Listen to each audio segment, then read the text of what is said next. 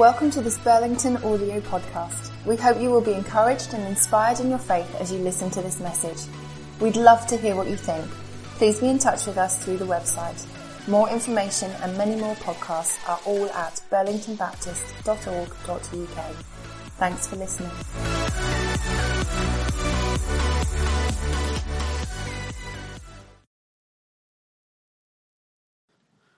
Great job, Izzy. Thank you very much. Mary had a little lamb. She also had a sheep. They both joined the Baptist church and died for lack of sleep. Can feel like that sometimes, can't it? We're on this roller coaster of all that God has for us. Two weeks' time is a baptismal service. Got four young people getting baptized two weeks today. Great. I'm coming. You coming? Great. See you there. 10:45. Usual drill. Uh, excited about uh, uh, that. Last Sunday, thank you everybody for making last Sunday what was uh, a, just a great Sunday. You know, sometimes Sundays are dull, aren't they? But last week was a great one. And uh, it, it, was great because the, the, the morning provided such a beautiful opportunity for us to be family. It was different. It created space. It created connection. There were super times of prayer, great insight in the Bible. Felt like it gave us some space. Totally loved last Sunday morning. And thank you for all of you that served so well and hard to, uh, especially at the end, just to clear up and to make that easy. And then all of you that uh, uh, turned out in the evening to work, to serve, to be uh, the good hosts that I think we were last Sunday to all that happened here as we welcomed. I don't know, it seemed to be loads of churches, didn't there, represented last Sunday evening. Fantastic sense of something that God is doing uh, across our town. And then, um, because we're the church, when, when we heard that Chris was ill, Chris Sheldrake, she has been a pastoral worker. Uh, she's led numerous groups and organizations. If you don't know Chris, she's been a pillar of our community for years and remains exactly that. When we heard she was really ill on Monday night, it took us 45 minutes to get over 100 people praying. Some here at church, some of you in your homes or wherever you were.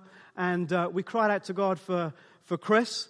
And uh, uh, Chris turned a corner then on Monday night, Tuesday morning and things looked a lot better. She had a valve replacement in her heart a year or so ago that's got infected, and it looked like things were coming together. But then, as you may well know, she was blue lighted to Papworth on Thursday, and uh, Chris will be operated on replacing that valve. So, open heart surgery again for Chris on Tuesday.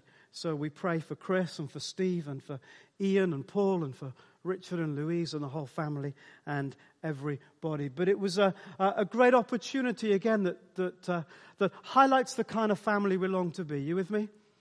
And uh, we gathered again on Thursday evening in our homes or again here at church. And it, thank you so much for the way that so many people said, I'm in. We're going to join together in faith and prayer. If that all passed you by and you thought, why didn't I get an email? It's probably because the box, I want to receive urgent prayer requests, is not ticked on your ChurchSuite profile. So if I can encourage you to do that so that you can be part of these moments when God's at work among us and we're calling people uh, together. Uh, Claire and Rich and Becky and Nathan and Dan are all at form. Uh, Letton Hall, remember Letton Hall, blast from the past? Uh, they're there this weekend. Uh, Liam's in prison and uh, hopefully they'll let him out and I think the rest of us are here.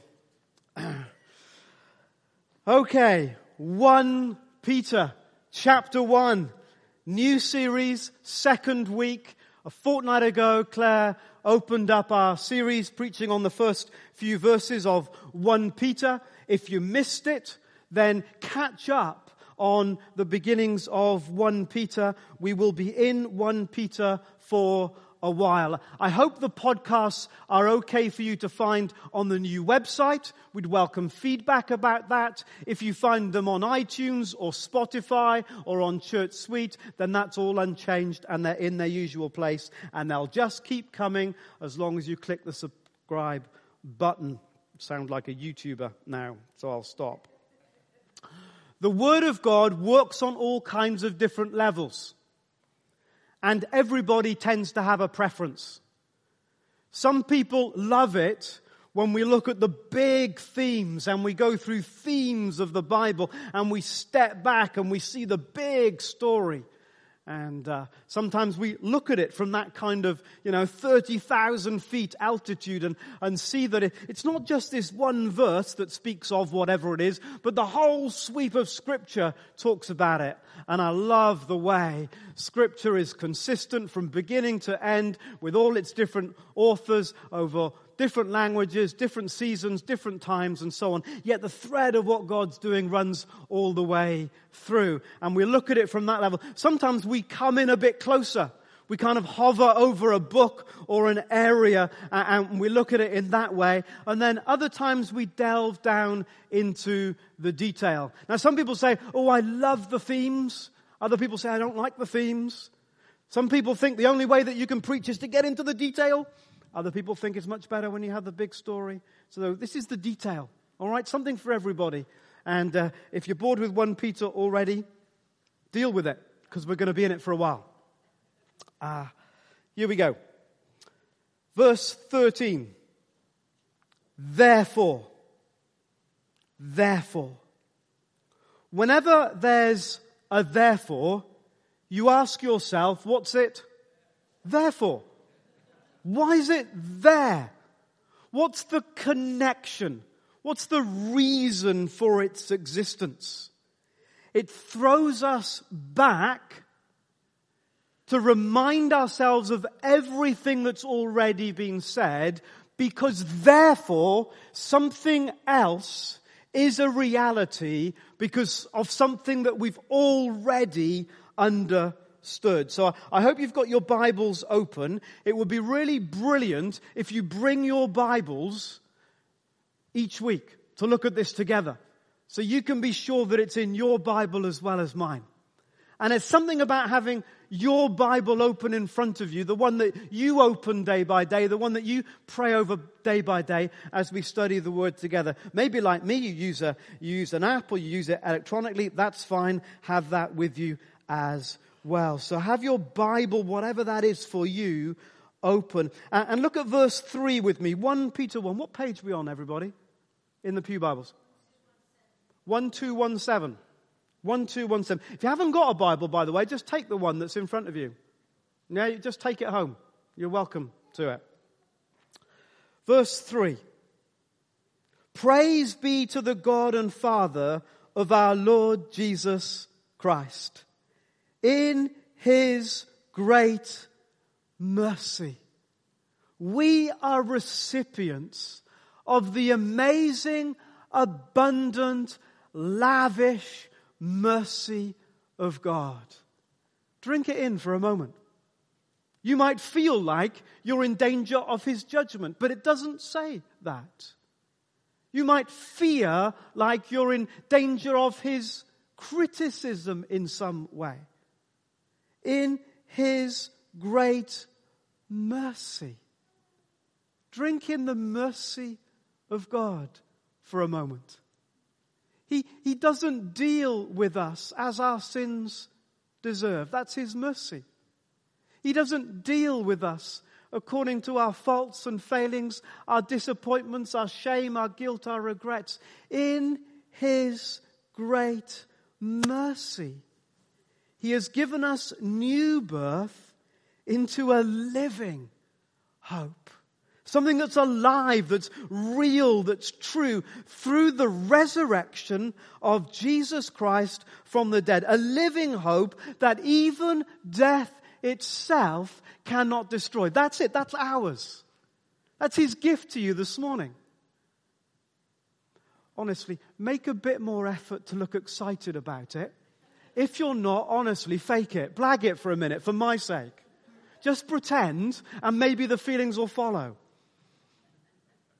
His great mercy, a living hope that even death itself cannot destroy or overcome. And into an inheritance. On Father's Day, we're thinking about our inheritances or lack of them. Into an inheritance, sorry boys, into an inheritance that can never, ever perish, spoil, or fade. Yes.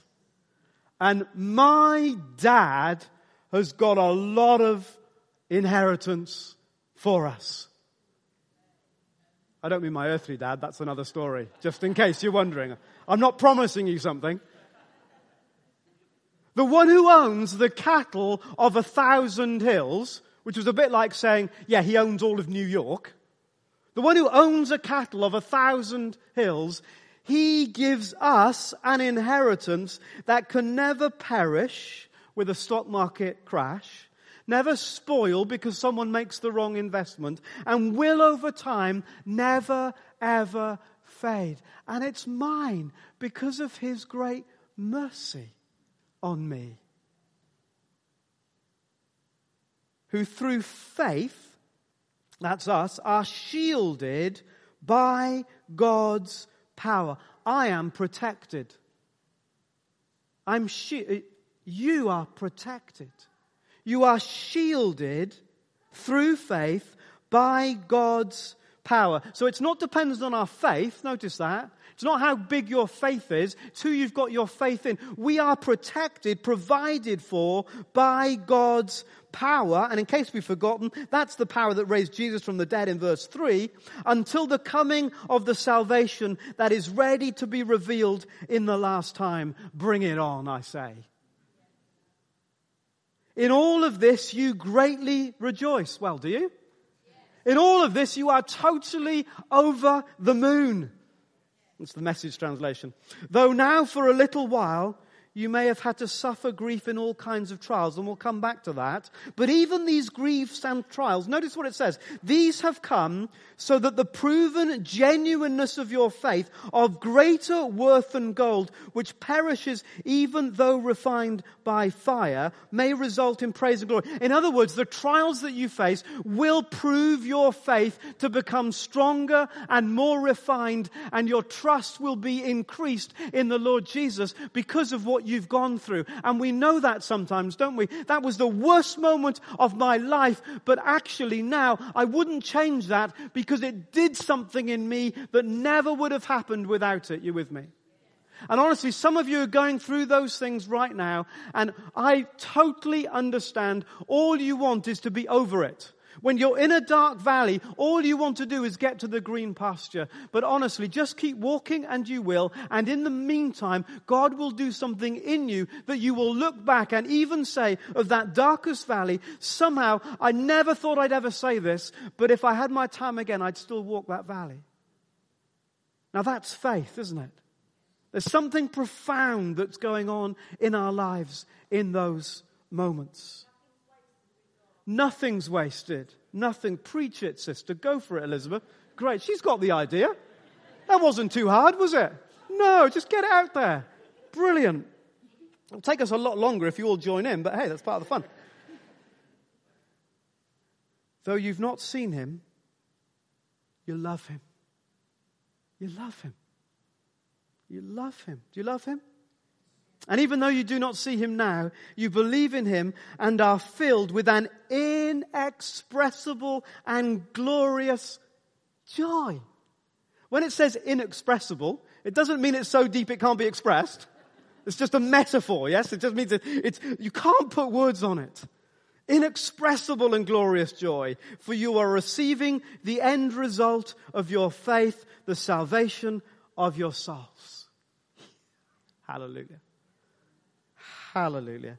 And then verse to 10, down to our verse, verse, the verses that are for us, that was just a sideshow. That's not really our passage for this morning. We're just cheating. Verse 12, it is basically the prophets and the angels and everyone going, wow, we, we couldn't work out how brilliant God's salvation was going to be. We longed to see it. And now you have. We can see things that our forefathers in the Old Testament longed to see. We see things that even the angels didn't understand until it unfolded before them. Therefore, therefore, in the light of all of this, this now, says Peter, is how you get to live. Because of all that God has done, you now can be. The imperative of what we can do comes out of the indicative of all that God has done. Therefore, this is now how you get to live. Set your hope on the grace to be brought to you when Jesus Christ is revealed at his coming. Having been given such a hope, we now get to live in it. Every Christian of every generation has needed hope. You don't need to be a Christian to understand the importance of hope. Psychologists, sociologists, anybody with an ologist on the end will tell you that for human beings to function, we need hope. We were designed for hope. If you create something that is utterly hopeless and they, a human being cannot discover hope, they will literally wriggle up or writhe up and die. We need hope. And when Peter writes to these Christians, and we've been meeting as community leaders on a Tuesday evening thinking about the power of our communities and reminding ourselves that in the early church, the, the kind of powerhouse within the communities, when these communities met in their homes all across the, uh, the Roman Empire, they needed hope because the empire around them was closing in on them. By the time Peter was written, persecution against the Christians had accelerated. You've heard about Nero's persecution, burning Christians, using Christians as, as like torches in, in his palace. I, it's just, you can't imagine it, can you? Christians were being tortured and killed for their faith, and these little communities all over the empire were facing an incredibly hostile environment. These early Christians were definitely outsiders. They had no place in the empire. They did not belong anymore in the culture. They were outside now in Christ the way of life of ordinary people. They were outside the religious norm of polytheism. They were outside the religious, the, the moral norm uh, of relational, sexual, economic, whatever layer of morality you want to talk about. They were now outside it in Christ. Were they outsiders? Yes. Did they fit in? No. Were they being hunted and killed because of it? Yes. So that's their reality, just 30 years after the death and resurrection of Jesus. That's what's happening to our brothers and sisters. And it's a phenomenal testimony, isn't it, to the grace of God in people's lives that they're still as a church. You with me? That they weren't just stamped out. And they didn't have big cathedrals and buildings and organizations and charities and all the structural stuff that maybe we cling to. They were just little communities like yours and mine in meeting in homes all across the empire. But God had done something in them that was irrefutable. God had started something in them that would never stop. And it didn't matter how great the persecution, and it hasn't since the light of Jesus was never going to be put out because they'd understood that they were recipients of His great mercy and Jesus Christ, who would come again, was in them. So, this whole book, this whole letter, is about how you live as a Christian when you feel like an outsider. And we increasingly can relate to that. Are we outside of our culture? Pretty much. Are we misunderstood by our culture? Pretty much. Do we have a great hearing from our culture? Mm, not really. So we, we can begin to understand, maybe just in miniature, something of the pressure crowding on, around these early believers. How would you like Peter to encourage you to live in that hostile environment? What might we have wanted him to say the way Christians should live when the pressure mounts, when the heat is turned up? There are two responses that I observe we typically make when we feel like we are outsiders. The first response is this. We seek to deny our difference. We seek to deny, uh, we play down the fact that we are different from our culture in order to feel more comfortable with it. It's super easy for Christians to act as if they are not really much different from anyone else. To absorb the culture of our workplace, our neighborhood, our school, our college, and we think of ourselves pretty much as just the same as the next person. I will do my best to fit in. We are in the world and in danger of being too much of the world. Remember those words that Jesus prayed at the end of his life. And the tragedy, as I said last Sunday evening, is I think that's become too easy for us to deny our difference. So much so that we end up not looking very different at all. How we spend our money, how we use our time, our various ethics sometimes might not look too different from the culture outside. We play down our difference. The other temptation I think that we face is rather than deny our difference, because deep inside we know we're different, we try and hide our difference. We try and hide our difference. It's a different tack. We know we're different. We know our values are different. So we try and hide it. We try and keep our distance in order to hide what we know is true about ourselves. We, we have a kind of siege mentality. We rush back into church and pull the drawbridge up. Ah, we can be who we are. And we go out into the world and we keep ourselves to ourselves and we keep ourselves quiet. As I reflect back, that was the way that I lived my teenage years by and large. That I, I knew that what God had done in me was so different from the people around me at school and wherever it was. So I would keep myself to myself. I would keep my distance, perhaps both relationally and in other ways, in order to protect that sense of being different. I would put a barrier around me to protect me. That's a siege mentality. The opposite, the one we were just talking about, is perhaps a syncretistic mentality where we try and blend in to society so that the difference uh, doesn't show too much. Either way, we're trying to protect ourselves from the hostility of a culture that does not believe that does not encourage, that does not support the faith that we hold to. You with me? Which one are you? Which one are you tempted to do? Are you more tempted in your, wherever it is where God has placed you, just to blend in?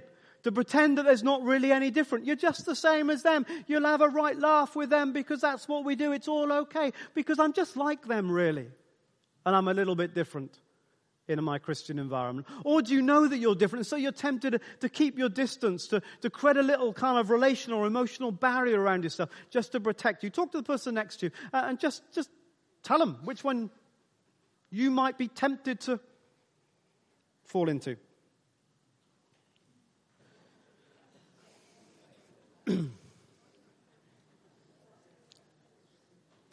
okay, I think we're all tempted to have a go at one or the other.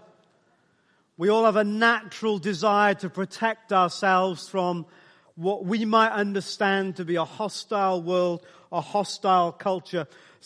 There are some situations where you are glad people don't know the whole truth about you. You with me? Because that would be awkward. And, and we cope with it either by keeping our distance so that they don't find out, or uh, by just blending in and pretending there is no real difference between us. So let's build up what this whole letter is about. This letter is a call to live right when the pressure, the heat is turned up. How does Peter expect, how does Father God call these Christians to live in that environment? Let's build this up from the bottom. Verse 1 of the whole book reminds these early believers that they are outsiders. Whatever else we need to know to live well in our culture, we need to accept that we are outsiders. You are exiles. I mean, being an exile is, a, is in a way a horrible thing, isn't it? You've been pushed out. You've been squeezed out. You no longer belong. To be defined as an exile is to be defined in a very negative way. Now, you have to balance that with what Claire was saying last time about there is a place where we belong. There is a place where we are called the family of God. But in terms of the world, we are on the outside now. We've been pushed out because of our faith in Jesus Christ. Or as he describes it a few verses uh, later, we are foreigners here. Foreigners and exiles. And, you know, if, if you've ever lived abroad and you've been part of an expat community, you will know how easy it is to have that kind of siege mentality. We'll look after ourselves, we'll protect ourselves and keep ourselves safe from the big bad world outside. Whatever else this letter is teaching us, it's that we need to embrace the reality that we're different. Embrace your difference. Are we ready in the name of Jesus, because of His great mercy, to embrace the reality that we're different? Be holy. The root word uh, for holiness means to be separate, to be set apart. It has moral connotations, absolutely, but it's much richer and deeper. When we say that God is holy, we mean that He's totally other. He's totally separate from anything else. You can't compare Him. He's a different species, a different kind altogether. He's different. Be different. Be holy. Live up to your holiness by being different is effectively what verse 15 is uh, charging us with. You are an outsider. You don't fit in anymore. You don't belong anymore. You don't make sense anymore. You're holy, set apart, separate, to stand out, to stand up, to look different, to act different, to think different. From the world's perspective, you are weird. And some of you are weird from our perspective as well. But that's a different story altogether. You are weird, my friends. Embrace your weirdness in the name of Jesus. That's your calling. You see, we can deny it, we can hide it, but the call is to embrace it. Embrace your difference. Be holy. And secondly, be ready. Therefore, with minds that are alert, that's a challenge for some of us, and fully sober, set your hope on the grace to be brought to you when Jesus Christ is revealed at his coming. This is one of these verses that the NIV has translated several times in an attempt to try and get it right. And it's probably more wrong now than when they started. And the reason that it's more wrong is that there is a, uh, the, the, the language can't be expressed in English in a way that makes sense. Literally the verse means, gird up the loins of your minds. And what on earth does that mean in English? It doesn't make any sense to the modern reader, which is why they don't put it like that. An older translation tries to capture that by saying this. This is NIV a few years back. Prepare your minds for action. For action. Gird up the loins of your mind for action. far from your difference causing you to hide away, far from your difference causing you to blend in, your difference should be a stirring, a calling to action. Gird up the loins of your minds. Be ready to do something. When the Israelites at the Passover meal, they had to eat the meal girded for action. And some of you are still wondering what on earth does girded mean? It's when you've got a long robe that the men in Eastern, Middle Eastern times used to wear. You couldn't run in one of those because you would trip over it and fall. So you would gird it up. You would lift up your dress effectively and stuff it into your belt like a mum on sports day. See what I did there? Contemporary illustration helping you to connect the old and the new. And once you've girded it up and stuffed it in your belt, then your legs are free and you can run. The only reason for sticking your robe into your belt was so that you were ready and you were off.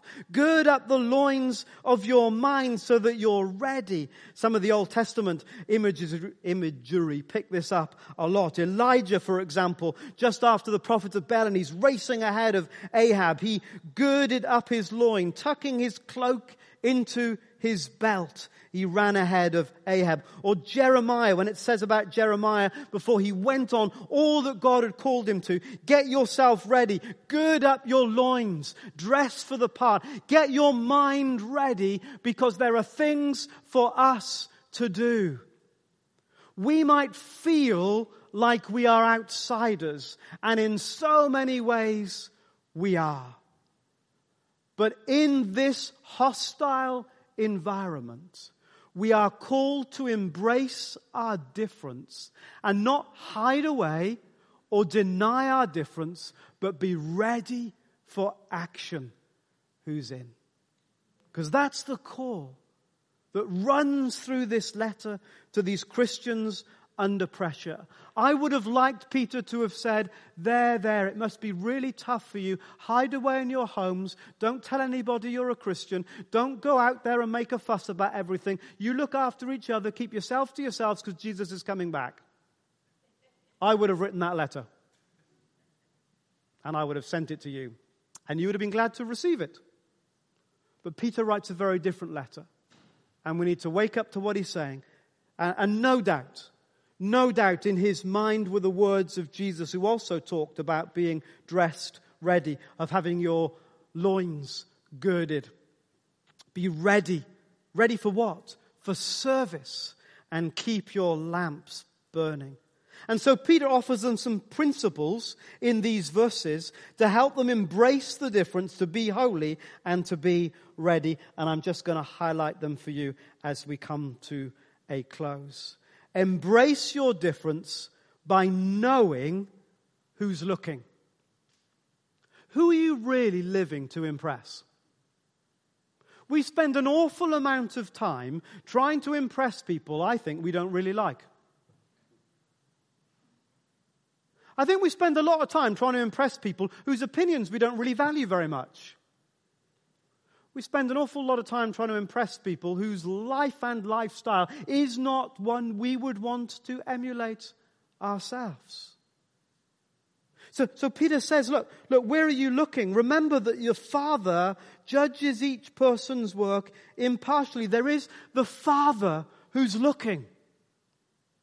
And if you want to think about who's looking at my life that I should worry about, then it's not the person that I work with. At the end of the day, it's not even my human boss or those in my neighborhood, but there is a Father in heaven who's poured out his great mercy on us, who says, Hey, I'm watching. I want to please him, don't you?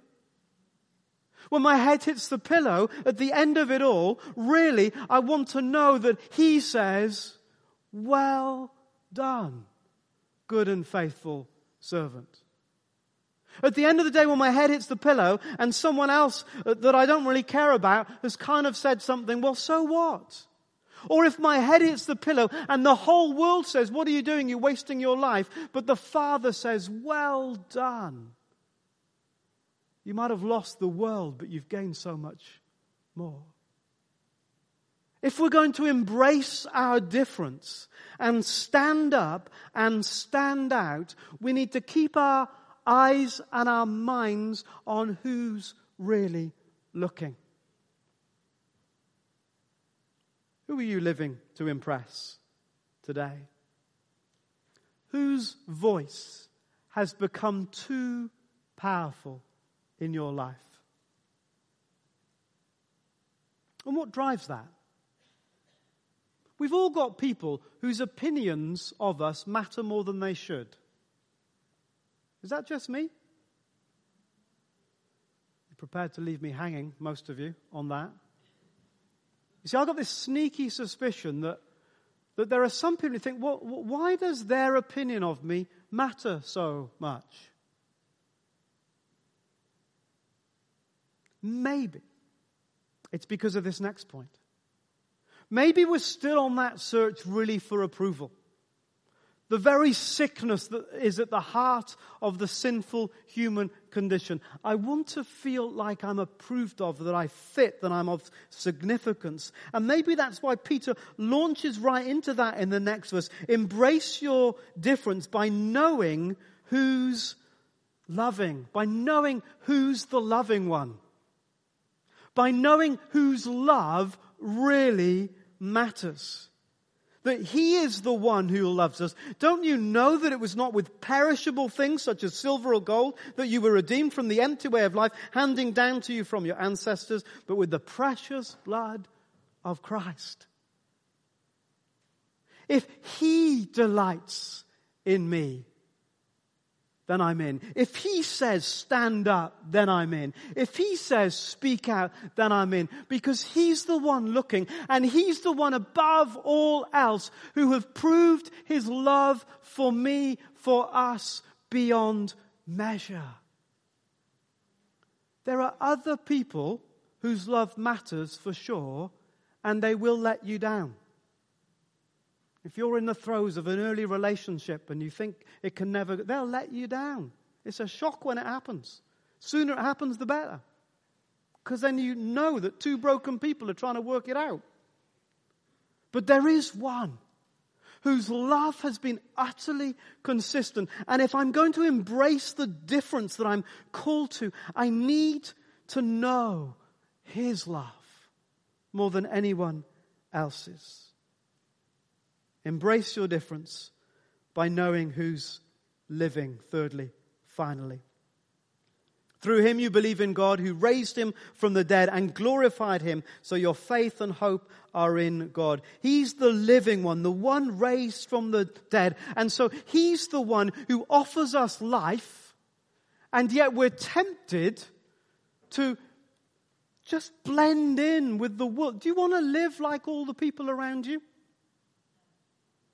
Do you look at your, the people around you and think, do you know, I'd really like to be as anxious as them? Do you sometimes think, I'd really like to be in that place of having that kind of hurt and wound and not knowing there's a great healer? I'd like to live life without a certainty of all that's coming. Well, why is it so attractive to us? Why so much time and energy fitting in? Embrace the difference. That's the challenge of these words. And as uh, we go through its pages and its verses, it's more than words. These words are, are life to us, aren't they? We're praying that these words will touch us and change us and challenge us and, and move us forward. That we might be men and women that stand up, that speak out, that go, I'm different. Yes! And we'll need to be healed from some stuff to do that. Because for most of us, being different has been a source of great pain. That moment you got rejected in the playground because you were different, that still hurts. That can still hurt 50 years on. And we need the Lord Jesus to heal us in these places. So that instead of going, I'm going to spend all my life trying to fit in because I don't want to face that hurt anymore, I can spend all my life being gloriously free. I'm going to be different. And for some of us, being different is going to be a lot easier than others. Isn't it brilliant? Look around, look around, just look around at everyone. Stare at, stare at a few people. I mean, honestly, how different are we? Let's not try and blend in everybody because we don't stand a chance. We're different. God has done something in us that means it's impossible now to blend in, that it's impossible now to deny. We are forever changed. Let's just have a moment of quiet. Outsiders, we don't really fit. We are called to be different. Is your Father too? We're going to take just a few moments where you get to think about this as an individual. Kerry is going to play softly so that the silence won't feel too silent. But we are actually going to just spend a few minutes said to us today. Are we ready to be holy? Are we ready to be ready? Are we ready to be different? After we've had a few moments, we are going to sing a song that we are free in Christ, that we are chosen by our Heavenly Father, that we are His to move in our hearts.